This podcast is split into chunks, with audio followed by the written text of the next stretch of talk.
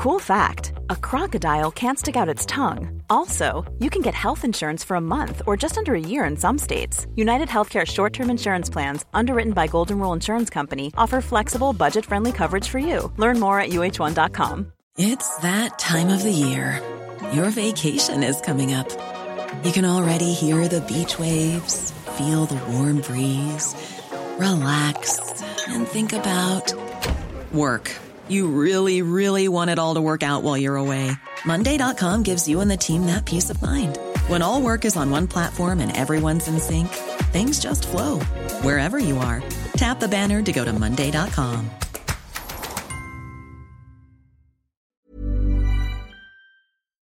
C103. Text or WhatsApp Patricia with your comment. 086 103 103. And judging by the volume of questions in, there's lots of people out in the garden and they're staying home, which is good news. Peter Dowdall, the IrishGardener.com, uh, joins me. Good afternoon to you, Peter.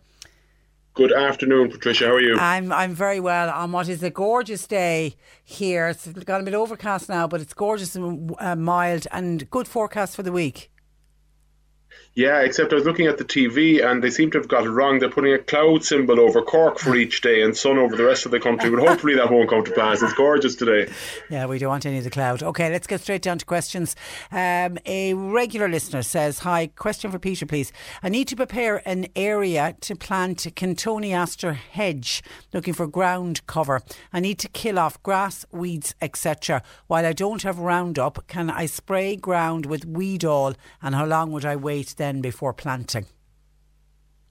You can spray with Weedol, but I'd be far happier if you use the opportunity that COVID 19 is giving you to get out there now with a shovel and get down and dirty and actually remove the weeds because the Weedol is doing substantial damage to, to the soil and to the biodiversity and the pollinators around there. So you don't want to be poisoning the landscape. I think God knows if, if we've learned anything from the crisis we're in now, it's we want to be protecting the environment that we live in. We don't want to be damaging it. So I wouldn't, I would not be encouraging the use of Weedol or Roundup or any of these weed killers. Get out there with a shovel. I know it's a bit of work, but we, God knows, if ever we've had the time, we have it now. I would get out there with a shovel, remove the weeds. Uh, uh, you know, you'll be amazed at how quickly you get through it. You'll get through it quite quick. It's very re- rewarding. I, am sure it's not the answer that they wanted to hear. They probably wanted me to, to say within a week you can plant again. I'm actually not sure how quickly you can plant after using any of those chemicals. But I'd urge you absolutely not to use them if you can at all avoid them. Okay, Maura in Mallow says. Uh, hi, Patricia. I set some of my own viola and petunia seeds in January in my glass house. They're all very small and look like that they won't flower until late in the summer. Is there anything I can do to promote growth and flowers? It's Maura from Mallow. No, for Maura, she did the right thing by starting off those seeds indoors in January. That's great. She should have. She should have them. Uh, that's probably the reason she did this in January to have have good, stronger plants earlier. But we're in the, the middle of April now. They should be looking a bit strong. There's. I'd be very slow to to feed them with anything yet. If she wants to send me a picture, send it in. I'll have a look at it. Send it to me on Facebook. It's probably the easiest way to the Irish Gardener. I'll have a look at them. Um, but you see, you, you if the root system hasn't developed to large enough yet, you could end up doing more harm than good by putting any plant food on them. So really what what I would say without seeing them as I say it's hard to say but really what I would say is we need is the temperatures to increase a bit which they are now. So hopefully you should see, see growth improving at the moment. Don't overwater them. Again that root system is probably very juvenile so it can't absorb too much water. And if they're sitting then in compost or in soil that's wet they're not going to grow very well. Uh, they, they could end up drowning. You could end up doing more harm than good. So err a small bit on the side of underwatering. Now, there's a fine line because you don't want them to dry out either. Uh, but I would be slow to put plant food on them just yet. Hopefully, the, the, the increasing temperatures will help. But do send me a photograph and I'll be able to advise better. Okay, hi Peter. I'm thinking of setting some potatoes. I've got lots of spuds with eyes. I have a grow bag from last year, which I think chives and some sort of weeds are now growing in. Would it be safe to use the same soil if I got rid of what's growing in it? Obviously, uh, I don't know what the weeds are, and I'd worry if any of it could be poisonous or something. No, I wouldn't be worried about it being poisonous. I would just be worried about if there were chives or or any of the other alliums or anything like that growing in it. Uh, it's not that the, the plants or the weeds or anything will be poisonous, but there could be some pathogens in the compost, some you know you could like for example if she if, if the caller had told me that they had grown tomatoes in that grow bag last year I'd say definitely not because it's the same pathogens that cause tomato blight that cause potato blight. So you certainly wouldn't plant potatoes there. Uh, but if it's just something that's been growing wild a few weeds maybe a few chives you should be safe enough. Uh, I, I, yeah I would go for it. I would I would, would would go for it. Ideally you would use fresh compost or fresh soil if you can get fresh soil from somewhere else in your garden it would be better uh, obviously, garden centres aren't open at the moment, so you can't, it's not that easy to go and get fresh compost. If you've got some homemade compost and you could mix it with soil, that'd be the best of everything that you could use. But if not, if we, if we just have this or nothing, then I think go for it. You should be safe enough. Okay, Carmel is emailing on behalf of her dad, who set sweet peas last week. He's noticed the leaves are being eaten and white dots are appearing. He has slug killer on them and sprayed them. Any idea what it could be? Well, it could be the spray. I don't know what you spray, what he sprayed them with. Um, so again, I'd say to, to, it's hard to say without seeing them properly. So if you could send me a photograph, as I say, do it on Facebook to the Irish Garden. I'll have a look at them and try and advise you properly from there. It could be several things. It could very well be the spray, particularly if you put one of the nasty insecticides on it. That could have done it. Um, like the last thing you want to be doing is the sweet peas and that will draw in the pollinators, the bees and the things that we want to help. But if you put insecticide on the plant, then that could end up poisoning the bee as well. So we do be very, very careful as to what we put on our plants at the moment. Um, so it could be that. It could also be, depending on where you bought them, if they came from indoors, let's say in a supermarket or somewhere like that, and they were in a you know an artificial environment with central heating and artificial light, and we move them straight outside. I'm not saying you shouldn't buy your plants in a supermarket. Don't get me wrong. I'm not saying that. But when if you do do that, bear in mind that they have been in indoors in a in a controlled environment, and we're moving them straight out to an Irish garden. They're not going to like that shock. So that could cause them to, to shrivel up and to get leaf spots. It could do that certainly. Um, uh, without seeing it, as it's hard to say. What's eating it is very possibly slugs. I would say that's very, very high probability that it could be slug damage. If you're using slug pellets, do please make sure that you're not using the metaldehyde pellets. Just take that one second to have a look at the label on your slug pellets. If it's metaldehyde, don't use them because metaldehyde will also kill the predators, the hedgehogs, birds, any birds coming into the, the garden, domestic pets, dogs, cats Metaldehyde pellets will also kill us humans if we eat enough of them. So please don't use them. Don't put that toxic, uh, those toxic pellets in the soil. There are plenty of slug pellets out there that contain uh, the active ingredient ferric phosphate. Now that's just iron phosphate, Trish. Very effective against the slugs and snails. Totally safe to use in the garden. So if we can make one change, be it that one, but I'd say yeah, it is very likely that it is the slugs eating the, the sweet peas. Okay, question for Peter. I set a new lawn last September. There's brown patches on it. I'm wondering what would have caused that. Uh, if, if I was hoping that they were going to say yellow patches, then I could have said it could could have been caused by some low temperatures during the winter.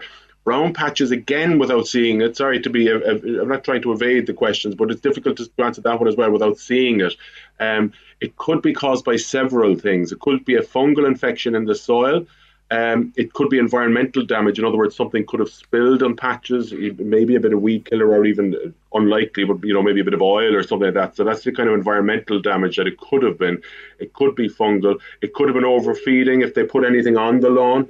Uh, it's very young lawn. If it was only put down last September, if there was any uh, plant fertilizer, lawn fertilizer, or lawn weed killer, or anything like that used, or even sulfate of iron used on the lawn, that would have browned it. So it's a, again it's a difficult one to answer, but hopefully one of those might might might be a box for the caller. Okay, Griselinia hedge problem that seems to come up uh, almost at an annual event. Dan has a 35 year old Griselinia hedge. He's lost one shrub already. He wants to know should he be feeding it? Should he be watering the rest of it? He's also picking off the brown and yellow leaves to try to save it yeah, okay, when something like that happens to an established hedge, no, it's nothing to do with feeding or watering. If it, if it was a, it wouldn't a 35 year old, eh, any 35 year old plant, water would never be an issue anyway. And if it was, if it was low nutrient levels, that feeding would help, you might see a bit of yellowing or, or mightn't be thriving. It certainly wouldn't die. So it's something more serious there. And again, if he wants to send me a photograph, and I will have a look at it to try and be more specific, but it does sound like when you have a very established hedge like that and one of them just dies, it's it's a fungal problem like Phytophthora or one of these. Uh, and off the top of my head, I can't remember if Phytophthora affects Griselinia. But the Phytophthora is a particularly nasty fungal infection, but I'm fairly confident it, it does uh, affect Griselinia. In which case, you do need to take a bit of action. You need to remove the, the infected plant, the dead plant. I would also remove one plant on either side, uh, cut back any infection that you see on any other of the plants, remove any dead or diseased or dying material from the ground around the hedge because the spores will just go back to the soil. Uh, it's a bit of work, but you'll have to do it. And the next thing to do then is you drench the, the, the soil where the dead one was, and I would drench the soil around the whole hedge with a solution of copper sulfate mixed with water. Do that at this time of the year.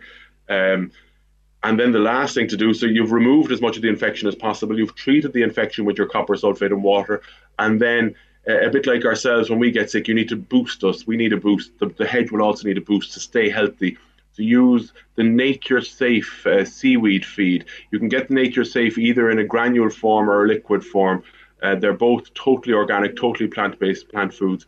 Uh, made in Ireland and fantastic, fantastic plant food. So I would use them on the hedge, and that will give it the boost to hopefully uh, increase immunity and keep it keep it safe. Okay, Sheila had this question in earlier. I'm watching the clock. I have two well established bay trees in pots, seven or eight years old. I always feed them, um, always well watered at all times. I, fe- I fed them with sequestration of iron plant food, but they always look very scraggy and lacking something. What would you recommend, Peter, and what time of year is best to give them a trim back?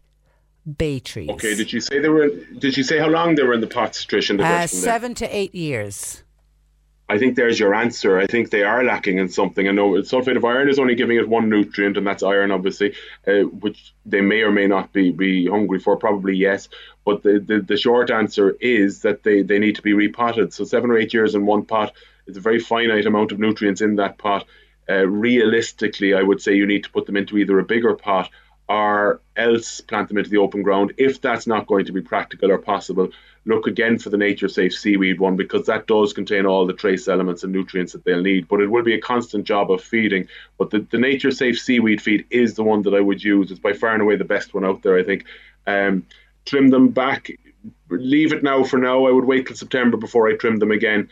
Uh, and next year I would give them a kind of a slightly harder trim before the end of February. Okay, that's where we leave it for today. Have a good week. And we'll talk again next week. Thanks a million. Bye bye. Peter Dowdall, theirishgardener.com, uh, joining us. Hey, it's Paige DeSorbo from Giggly Squad. High quality fashion without the price tag? Say hello to Quince. I'm snagging high end essentials like cozy cashmere sweaters, sleek leather jackets, fine jewelry, and so much more. With Quince being 50 to 80% less than similar brands and they partner with factories that prioritize safe ethical and responsible manufacturing. I love that. Luxury quality within reach. Go to quince.com slash style to get free shipping and 365 day returns on your next order. quince.com slash style